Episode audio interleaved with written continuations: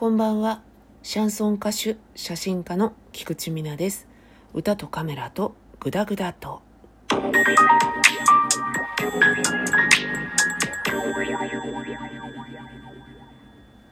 新年になってまあまあ経ちますけれども、皆さん年賀状は書きましたか？そしてもらいましたでしょうか？私はですね、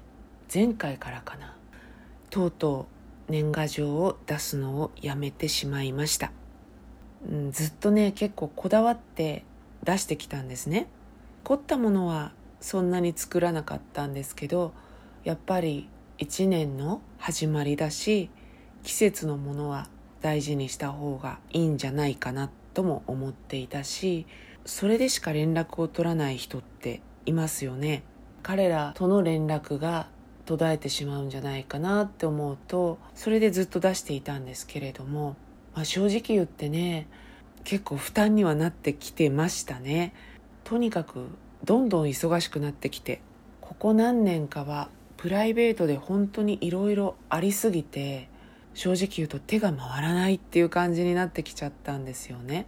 おざなりなものを作ってお出しするよりはっていう気持ちも出てきて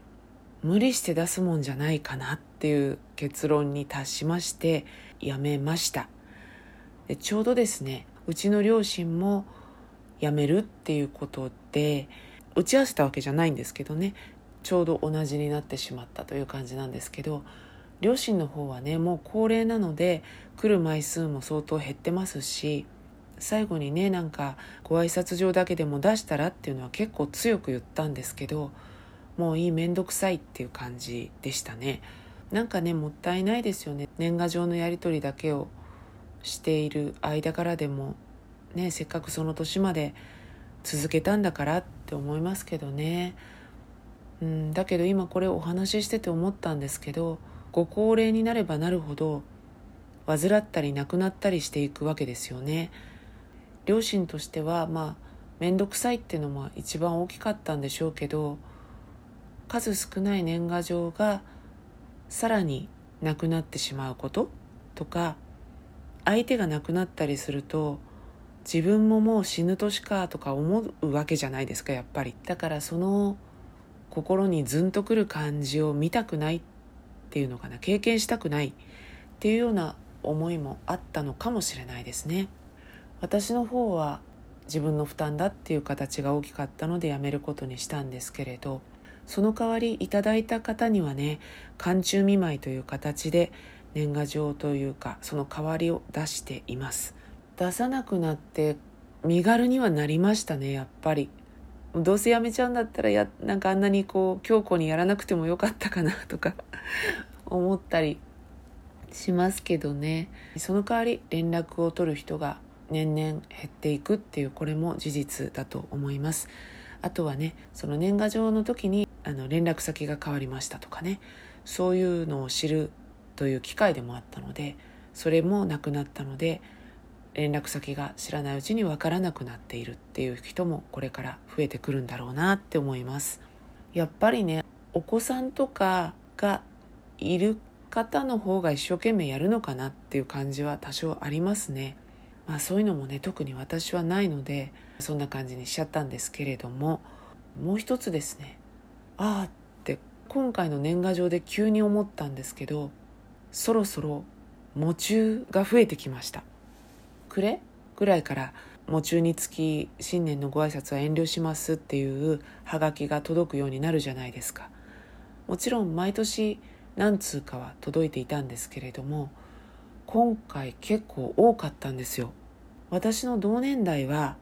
年齢的にはまだ亡くなる方っていうのは少ないんですけれども友達の親御さんとか完全にそういう年ですから私の両親もそうですけどねそれで夢中になりましたのでっていうハガキが今回は舞い込みましてよくねお年寄りの方がなんかお年寄りジョークみたいなのでもうみんな死んじゃって友達なんか誰も残ってないわよとか言う人とかいますよね。あのなんかこう序章が始まったような気がしたんですね。親の夢中だけれどもでもやっぱり世代ってどんどんね入れ替わるというか自分たちも親が死ぬってことは自分たちもがっつりそういう年もう中年も中年よもうじきシニアよっていう年に気づいたらなってるんだっていうねそれをなんかすごく実感して何とも言えない気持ちになりましたね。どうです？私と同年代の方々よ。急に言葉が変なになったけど。自分の内面ってさあ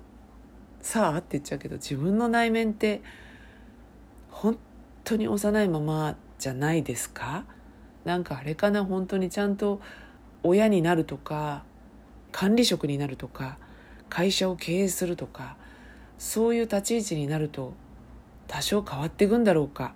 そういうのがないからいつまでもこんな感じなんだろうか私はって思っちゃいました。人生もね半ばみたいな年になっているのに内面はもう16ぐらいから変わらないですねほぼほぼ。私の場合子育てとかもしてないのでいまだに思春期の人のようにですね戸惑ったりおじけづいたりしてますね。なのでなかなかね実年齢のようには成長できないなっていうのをすごく感じております。そして夢中のハガキが増える年になってきて自分たちもそろそろ折り返し地点の世代に入ったんだなってことも感じてしまいましたね。折り返し地点過ぎての人生を充実させるために頑張んないといけないなって前を見て歩いていこうと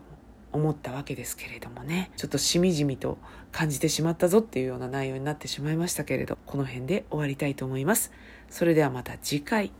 歌とカメラとグダグダと「